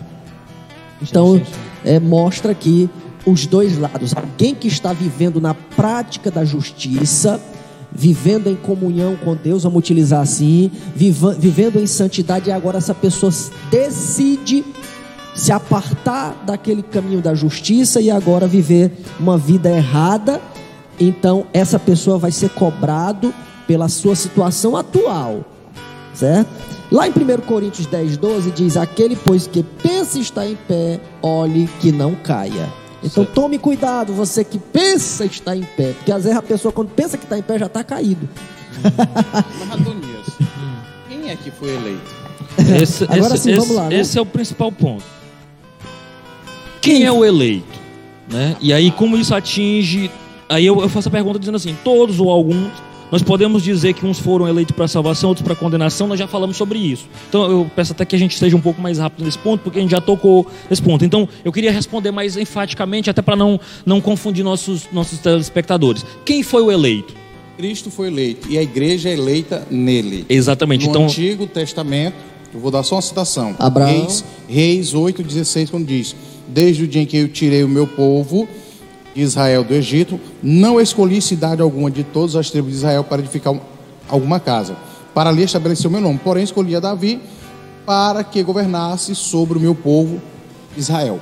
A eleição no Antigo Testamento, uma missão. Deus escolheu Jerusalém para ser a sua a cidade do templo. Deus escolheu a Davi para ser o iniciante de todo aquele processo. Então, quando essa ou eleição seja, ele era um tipo de representante, é, uma essa espécie eleição- de arquetipo, né? Quando a chama. é eleição no Antigo Testamento é apresentada individualmente, é com uma missão específica de Deus. Quando ela é apresentada coletivamente, é todo o povo de Abraão, da descendência. E já no Novo Testamento, quem é o eleito é Cristo e a igreja é eleita nele. Pronto. Pronto, ma- matando esse ponto bem aí, ou seja, a eleição, até no, em off-topic aqui a gente comentava, a eleição ela não tem um, um, um processo de status, que eu acho que aí é o ponto da queda de Israel. Israel ficou, nós somos o eleito de Deus, nós somos o povo de Deus, e aí não cumpriu a, prontamente a sua missão, que era o quê? Ser luz em meio próprio- a tantos povos, ou seja, apontar para o Deus de Israel, né, como acontece em, em alguns, a- alguns casos. O que eu quero deixar claro aqui, ou seja, a eleição não é para mim andar de- botando como status, ah, eu sou o eleito de Deus, agora glória pois ao meu nome. Eu sou Na cara. realidade, ele tem um aspecto missiológico, um aspecto de eclesiologia, ou seja, eu tenho uma missão nesse processo aí que a gente estava exatamente discutindo esse É, ponto, né? é, é, fazendo um coro com o que você está falando, Adonias, o próprio profeta Amós, você pode ler em casa depois, o profeta Amós ele começa a falar sobre o pecado de, no capítulo 1, e o 2, ele começa a falar sobre o pecado de todas as nações vizinhas. Tá, tá, tá, tá, tá. Naquele período, Israel estava vivendo momentos de glória, eles não estavam mais brigando com ninguém, então o dinheiro que eles gastavam, né, os recursos, ouro, a, a riqueza da época para suas fronteiras, agora estavam jogando dentro. Alguns historiadores chegam a dizer que na época que o profeta Amós, ele profetiza, o momento em que aquele povo, o reino já estava dividido, tá? O momento que aquele povo ascende, eles utilizam aquele dinheiro e começa a ter uma prosperidade no comércio, nas relações é, exteriores e tal. E naquele momento, Amós começa a tá, tá, tá, tá, tá, metralhar a galera tudo de fora e quando ele termina, a metralhadora de Deus se volta para o próprio povo de Israel, que se achava ser o bambambam. O apóstolo Paulo também, em Romanos, quando ele inicia a, a carta, ele começa a dizer isso também. Diz, olha, os ah. judeus pensam que tem todo esse estado porque são povo de Deus, porque foram escolhidos, porque receberam a lei, porque há um histórico de revelação, mas se vocês também não tiverem cuidado, mas vocês também precisam ser salvos em Cristo Jesus. Assim como vocês precisam aceitar Cristo, os gentios também. Assim como os gentios precisam, vocês, vocês também, também, precisam. E aí eu, eu entro aqui num ponto que a lição traz já para a gente andar mais um pouco. Então a eleição traz a ideia de escolha, né? Exatamente no texto que a gente leu, Efésios 1 e 4.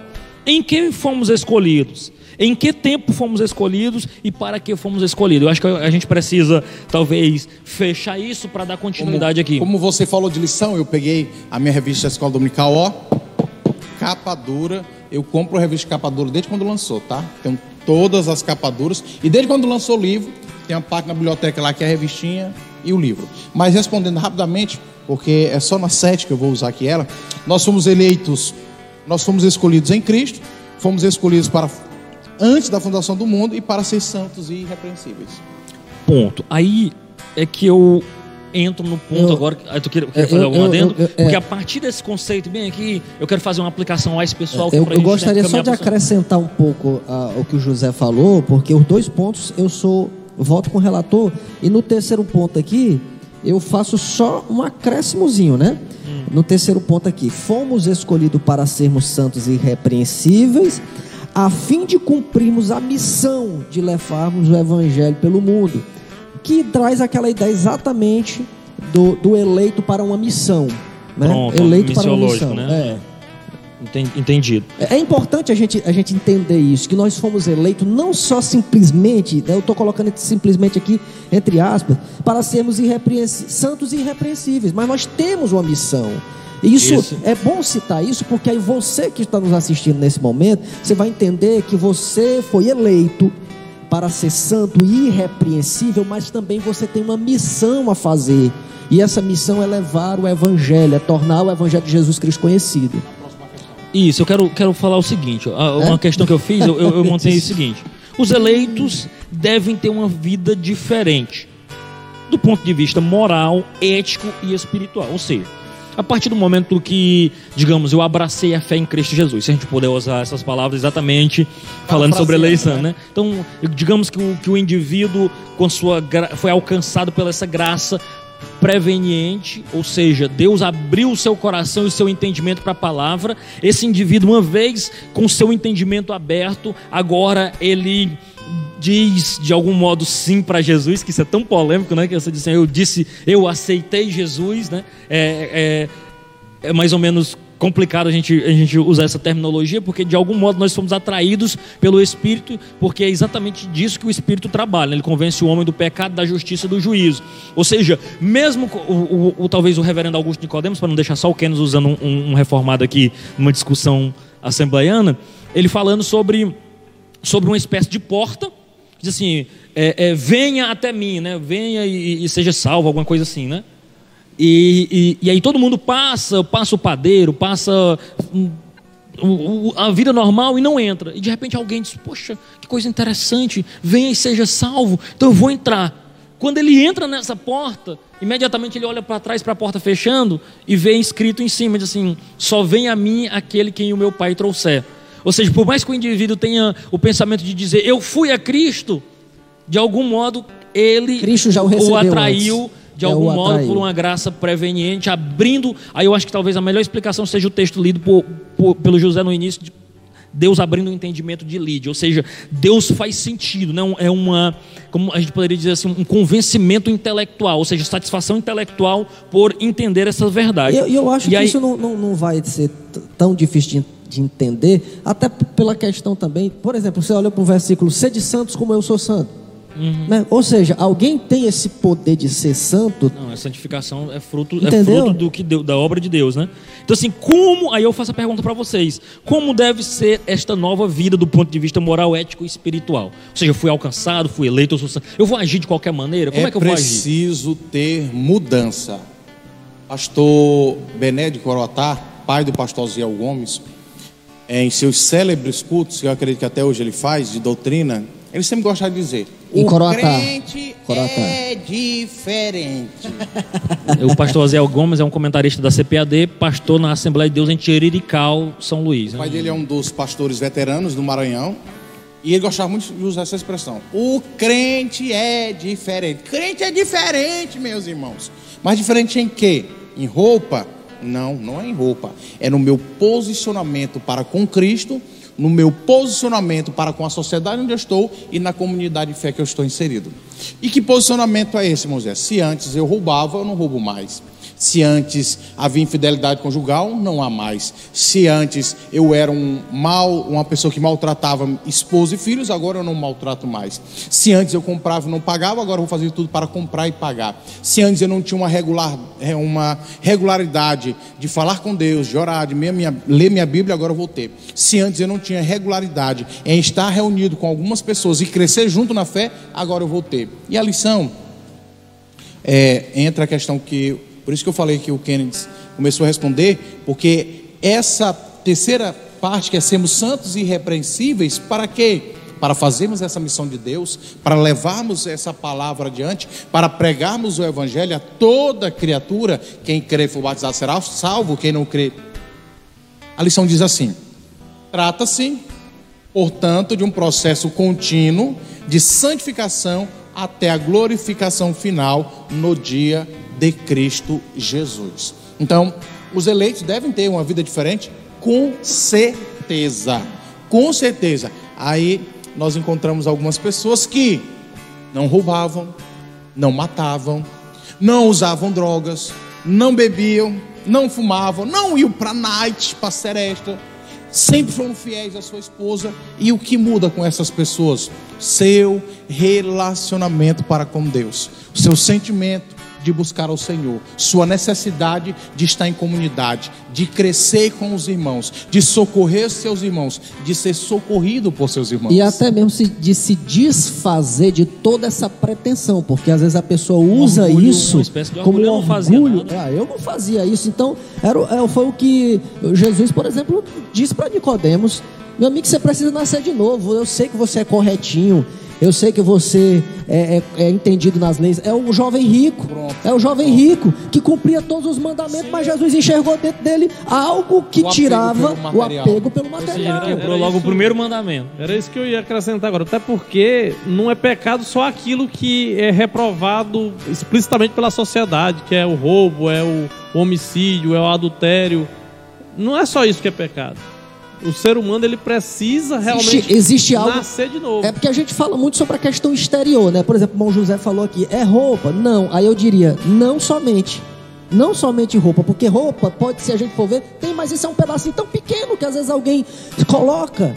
Mas ah, eu tô querendo que você faça entenda, que você entenda é que não são esses não são e são esses detalhes. Na verdade é o conjunto da obra. É, é, mas isso tem muito a ver com o que você tem dentro do coração, porque aquilo que você tem no coração você vai trazer para o exterior, Então, você vai exteriorizar isso. Trazendo novamente a pergunta aqui, os eleitos devem ter uma vida diferente? Sim. Com certeza. É por isso que Paulo, lá em Efésios capítulo 4, a partir do verso 17, ele traz uma série de exortações àquela igreja, né? Porque ele queria apresentar a Deus uma igreja gloriosa, sem mácula nem ruga, mas santa e irrepreensível, conforme Efésios 5, 27. Né?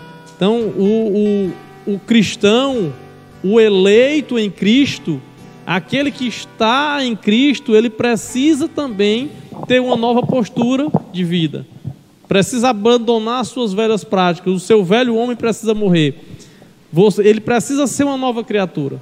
E a palavra de Deus nos diz o quê? Que pelos frutos nós conhecemos as árvores. Então, se você é alguém que agora está em Cristo, você precisa ter bons frutos conforme O, o a palavra do Senhor. processo.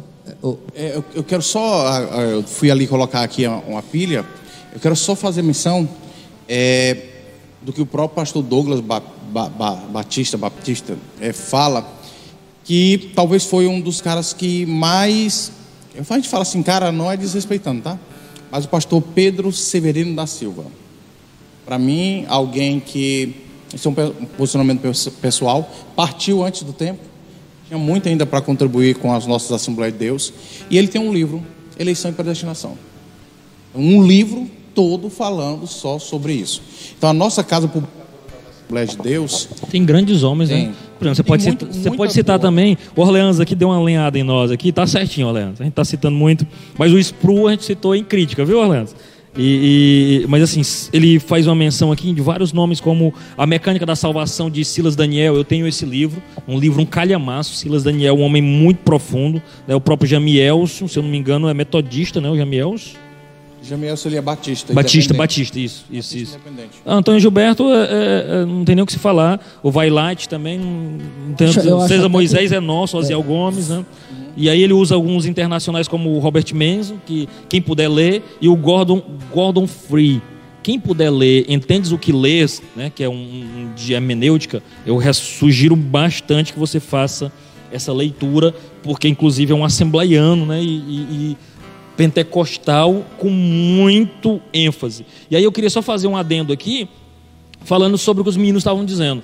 Eu, eu fui pastoreado pelo pastor Valdir, que hoje ele é pastor do campo Lorival Parente, lá em, em Teresina, e uma certa feita, ele pregando num culto de doutrina, ele usou a seguinte expressão: Quando o teu exterior começa a se parecer com o mundo, o teu interior já deixou Deus há muito tempo. E é im- impressionante que é o tipo de coisa que a gente imediatamente se liga, sabe com o quê? Quando você escuta isso? Só com Roupas. roupa. Só com roupa. É que a mesma expressão quando a gente diz assim, olha, fulano caiu. Ninguém pensa que ele passou um cheque sem É- é fundo adultério. ou ele mentiu pra alguém.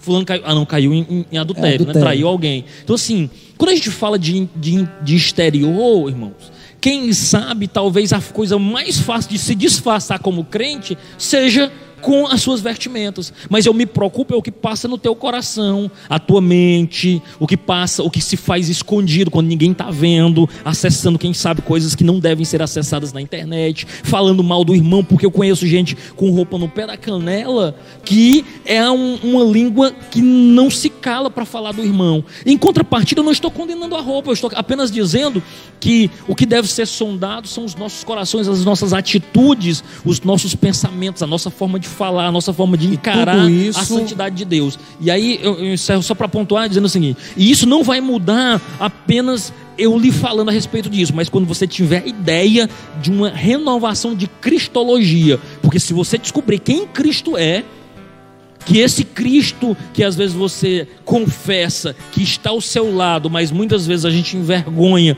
porque fala, pensa, diz e, e coisa, coisa que ele não aprova, é que a gente vai ter uma renovação de isso pela métrica da Bíblia, né?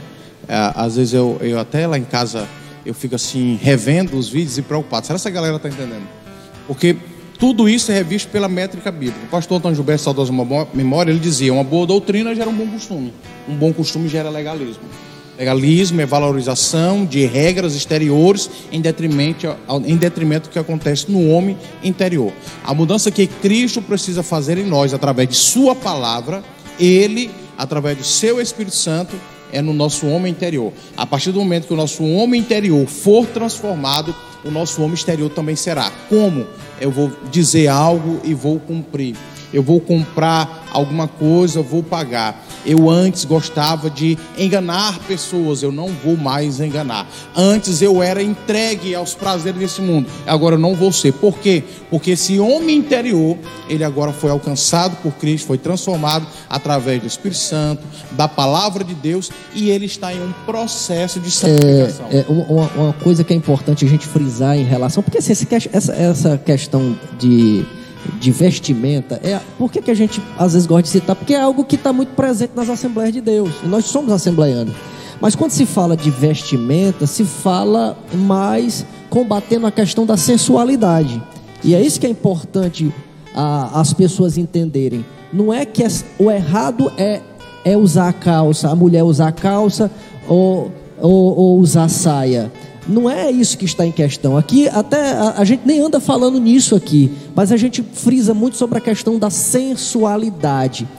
Com qual intenção uma mulher está vestindo algum tipo de roupa? Eu não vou dizer que tipo de roupa é, mas com qual intenção? O que é que de- tem dentro do seu coração? É importante nesse momento quem está ouvindo, seja a mulher, seja o homem, o que é que você tem dentro, dentro do coração quando você veste aquela roupa que você se olha no espelho, opa, eu estou aqui arrasando, né? Então assim, é por isso que a gente fala de coração, porque isso que está no exterior geralmente está refletindo o que tem no interior. Né? e eu se a gente, entendo se a gente muito. vê- vê, é, em cima do que você está mencionando aí, assertivamente, é, a gente teria muito, muito menos problema como pastores, como líder, como alguém que ensina, se cada um vigiasse aquilo que está no seu próprio coração.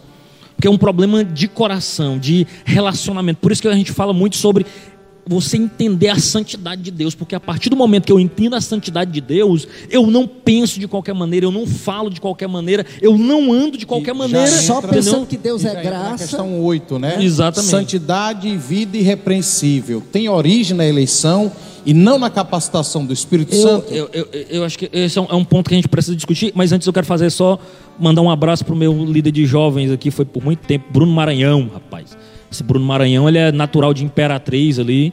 Meu É, conterrâneo. É, conterrâneo do Kennedy aqui, muito querido, amigo hoje, ele é vice-presidente do Campo Satélite, dirigiu uma congregação. Deus te abençoe, meu irmão. Que bom, rapaz, que você está aqui nos assistindo, dando o prazer da Escola Bíblica Dominical. Eu fui a primeira experiência de Escola Bíblica foi com o Bruno.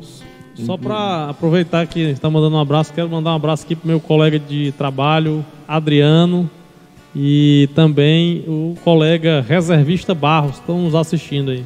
Olha aí. Ei, só para Tia só pra Shirley, finalizar essa. um abraço A também. tia, peraí. a tia Shirley tá assistindo. Tia Shirley. Quero no YouTube, viu? Quero Ah, mandar um bem. abraço para minha Abraço, mãe. tia. Lá no Maranhão. Um beijo, mãe. Quero também mandar um abraço para o nosso amigo Wellington Magalhães, ali em Piracuruca. Sim. É odontólogo, trabalhei Também escritor, né? escritor, isso, um abraço. Muito bom. Wellington. Isso, só para ainda Sim, dentro dessa fecha aí questão e aí a gente vai caminhar eu- outra. Porque é, eu gostaria de citar aqui só versículos que falam exatamente sobre isso, sobre essa, essa, essa mudança de vida. Né? Romanos 6, 22 diz: Agora, porém, libertados do pecado, transformados em servos de Deus, tende o vosso fruto para a santificação e, por fim, a vida eterna. 1 Tessalonicenses 4,3: Pois esta é a vontade de Deus, a vossa santificação, que vos abstenhais da prostituição. São versículos que estão falando exatamente sobre essa mudança né, de vida. E primeiro de Pedro 1, 15, 16, que diz: Pelo contrário, segundo é santo aquele que vos chamou, tornai-vos santos também vós mesmos em todo o vosso procedimento, porque Cristo está. Sede santos, porque eu sou santo. Nosso tempo já tá, andou muito, eu gostaria apenas de citar 1 Coríntios 9, 27, né? Que Paulo diz assim: Eu esmurro o meu corpo e o reduzo à servidão, para que pregando a muitos não venha eu mesmo a ficar envergonhado. Olha coisa linda, né? Preocupado com o seu testemunho, de modo que ele se submete à servidão. Ele usa a expressão de atleta, a expressão de um soldado que tem noção daquilo que ele foi chamado. E aí eu cito talvez o meu versículo preferido, que é 2 Timóteo 2, 4, que diz assim: Ninguém que milita se embaraça com os negócios desta vida, a fim de agradar aquele que o alistou para a guerra. Olha que coisa maravilhosa, né? Ou seja, não é aquele, aquele camarada que tá aí, eu não tô nem aí para o que estão Pensa de pensando de mim. mim. Eu quero É. lá saber o que é que estão pensando de mim. Ou seja, você tem é, uma eu- responsabilidade tem que ter uma comunitária. preocupação, sim, com o que os outros estão pensando de você. É claro que você não vai ficar livre de, De tudo crítica. que os outros falam de você, de tudo que os outros pensam sobre você. Até porque o que só o que existe é a palavra que está instituída para isso é o fake news. Só o que vai ter, meu amigo, é fake news sobre talvez a sua vida. Mas Eu- eu- é importante que você tenha consciência de uma- que o- que você está fazendo é o correto Porque você sabe que Deus conhece a sua vida e você tem consciência disso, que está pautado na palavra. O que os outros andam falando nesse momento não vai valer a pena você estar se preocupando. Nesse sentido, você não tem que estar se Eu, preocupando. eu gosto até de uma frase de, de Spurgeon, que Spurgeon vai falar o seguinte: se, acho, que é, acho que foi Spurgeon, dizendo que se soubesse mesmo quem ele é, falariam muito mais, né? Porque, tipo assim, ele fazendo a- a- aquela. Vigiando seu próprio coração, só o pessoal não tem ideia do que, que eu sou. Eu sou muito mais cruel, eu sou muito pior né, do, do que isso. É. Eu preciso é da graça de Deus mesmo para me alcançar. Vocês estão sendo, é, é, estão se compadecendo de mim, porque É, não vocês conhecem a minha vida. Eu quero, antes de dar. é, o- as horas estão já aí avançando, o nosso Lombardi ali está Não, arrancando tá, as acaba, orelhas. acaba, acaba. Quero mandar um abraço para o missionário Masuel Miranda, o povoado da América, ali em Capitão de Campos, amigo nosso. Sempre desde, tá ligado com a gente. Desde quando Sempre. foi missionário ali em batalha, quando o pastor disse eu fui pastor ali. Um abraço, Masuel, você mora no nosso coração. É, finalizando a minha participação, porque o tempo urge, eu quero dizer que quando Paulo utiliza a expressão adoção, ele não se utiliza de um termo do Antigo Testamento ou da cultura judaica. Ele utiliza algo real e do contexto romano, onde o filho adotado, ele recebia o nome da família, do pai, e recebia também o direito pela herança. Então, quando ele nos compara a filho adotado, ele está dizendo que nós temos o direito à herança no filho, ou seja, a imagem de Cristo, os nossos pecados, a remissão deles, e estabelece uma comunhão conosco, o pecador, dando-nos o direito de chamarmos Papai querido, Abba Pai. E por último, essa salvação, essa redenção foi algo emergencial, foi algo, é, vamos apagar esse fogo? A nossa lição, ela vai responder dizendo que, felizmente, antes de Deus criar qualquer coisa, o seu plano de redimir a humanidade, de definir destino dos crentes estava estabelecido. Por conseguinte, a Bíblia mostra que a redenção divina não foi uma medida emergencial, ao contrário, era plano imutável do amor de Deus desde sempre. Aqui fica o meu abraço, meu a paz do até- Senhor até porque- e até a próximo domingo. Até porque se nós entendêssemos que foi um plano emergencial, a gente estava reconhecendo que Deus não tinha Perdeu o controle. Não Perdeu o controle, de não é uma emergência. Não, não vamos apagar o um incêndio. domínio, né? E, e não é isso. O que a gente crê é que de fato tudo está no domínio do Papai do Céu, irmão Lucas Vinícius. Muito bem, irmãos. Nós queremos agradecer vocês. Essas eram as nossas últimas colocações, né? A gente tinha até mencionado aqui se san- santidade e vida irrepreensível tem origem na eleição e não na capacitação do Espírito Santo. Eu quero encerrar, o irmão José já mencionou sobre a parte de adoção e sobre a medida emergencial. Eu queria caminhar ainda só por essa última parte aqui. É, é, santidade e vida irrepreensível são frutos da eleição ou da capacitação do Espírito Santo? O que, que vocês pensam sobre isso? Só pergunta é, capciosa. Porque a gente falou muito sobre eleição e que exige uma vida diferente, né? Mas e eu já aproveito até já, já, já caminho aqui por uma resposta. Eu acho que essa questão foi muito parecida com a do domingo passado, não foi? É, é, é, só que a gente Muito não chegou a tratar ela porque falava sobre, sobre eleição. A gente deixou ah, para esse ah, domingo. sim, sim, verdade. Mas, mas o fato era o seguinte: é, nós, uma vez que nós somos selados com o Espírito da promessa, nós somos é, escolhidos, eleitos, e uma vez eleitos, nós temos uma responsabilidade de uma vida diferente. Só que sozinhos, nós não vamos conseguir. É por isso que Jesus Cristo diz assim: Olha, eu tenho que ir para o Pai. Eu disse: Não, não, Jesus não vai, não. Isso depois da ressurreição. Ele disse: Não, mas se eu não for, não virá o Espírito Santo da promessa, o Consolador. E aí, algumas traduções colocam como o Auxiliador, aquele que vai testificar das minhas verdades. Ou seja, nós somos eleitos, Jesus é o eleito, a igreja é eleita nele, somos agora participantes do seu corpo, ele é a nossa cabeça, e como é que nós vivemos uma vida diferente? Que nós já entendemos que temos que viver essa, diferente, essa vida diferente, pela capacidade que o Espírito Santo nos dá. Ou seja, ele nos capacita a termos esta vida diferente. Sozinhos nós estaremos inclinados à obra da carne, mas com o Espírito Santo em nós, nós somos inclinados para a obra do Espírito, ou seja, para praticar aquilo que o Espírito Santo nos dá, que são o seu fruto que está lá amor, paz, alegria. Ou seja, se eu não estou vivenciando isso, eu tenho que me preocupar, porque o Espírito Santo em mim ele faz uma obra que me auxilia a vencer as lutas e as dificuldades, né? Eu peço que vocês façam suas considerações finais para a gente já, já se despedir dos nossos irmãos que, que, que seguiram com a gente até aqui. Graças a Deus, nosso Pai, né, que tem nos enviado o seu Santo Espírito para nos auxiliar, para nos ajudar nessa jornada, né? É, sou consciente, sempre gosto de dizer isso, que nada sou, nada tenho, nada posso sem o nosso Deus. E que Deus possa nos continuar nos ajudando a prosseguirmos nessa jornada e que Deus possa também lhe ajudar a você chegar ao seu alvo.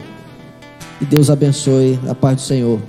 Até a próxima. A paz do Senhor, que Deus lhe abençoe de uma forma rica e poderosa. Leia, estude, busque conhecer mais de Deus, mas acima de tudo, leia a sua Bíblia. Amém. Meus amados, é, agradeço a Deus por Ele ter enviado o seu Filho, o eleito, né, e que nós, como Igreja do Senhor, possamos estar cada dia mais trilhando o caminho que o Senhor nos ensinou e nós deixemos o Espírito Santo de Deus nos aperfeiçoar cada dia em santificação. Como Paulo disse, não extingais o Espírito, ou seja, não apagueis o Espírito. Aí fica essa pulga atrás da orelha para você pesquisar. Próxima, próximo domingo nós estaremos aqui tratando sobre a iluminação espiritual do crente na sexta roda dos esclarecedores. Nós já vamos ficar de pé. Eu quero convidar você, em nome de Jesus, agora ir para o Instagram. Corre lá.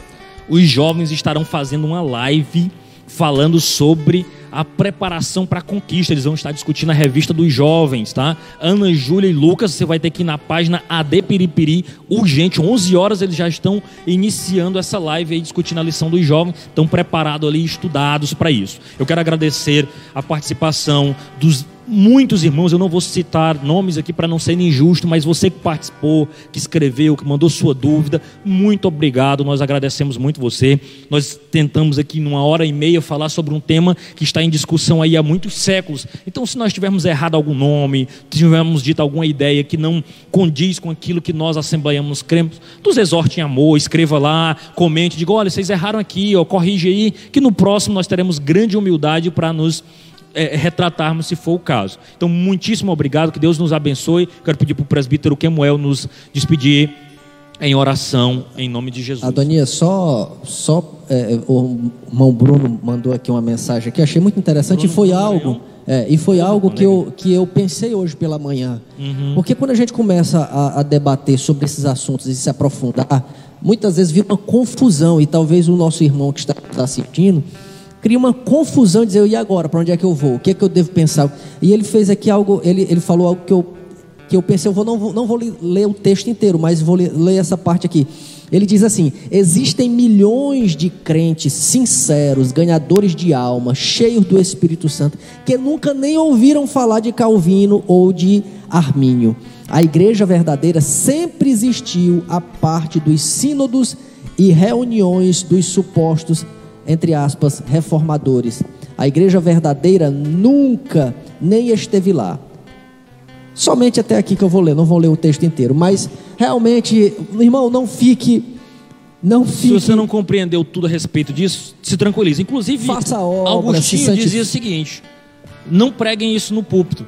Né? Não, não, não, não levem isso para a igreja comum. A gente entende que, dependendo da cosmovisão que você abrace, é, é, é importante você ter esse conhecimento. Então, teologia não, não é ruim, mas nós, nós partilhamos da ideia do Bruno que você não precisa se martirizar se você não conhece tudo isso. Então, nós já vamos nos despedir. Irmão Kemuel nos dirige em oração em nome de Jesus. Vamos orar. Senhor Deus, nós te agradecemos, Pai, porque nessa manhã tu nos concedeste, Senhor, do teu, teu Espírito, que tu nos abriu, Senhor, os entendimento, o entendimento sobre diversos temas, Senhor. Pai amado, nós queremos te pedir, Deus, que tu continue, Deus, abrindo o entendimento da tua igreja, que tu possas, Deus, a Deus fazer, Senhor, uma grande obra no nosso meio nesses últimos dias.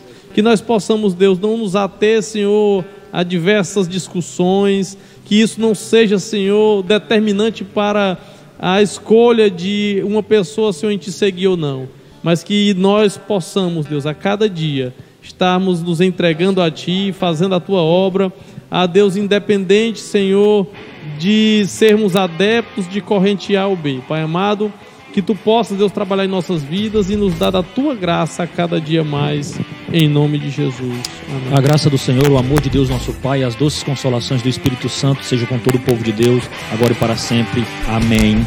Instagram agora.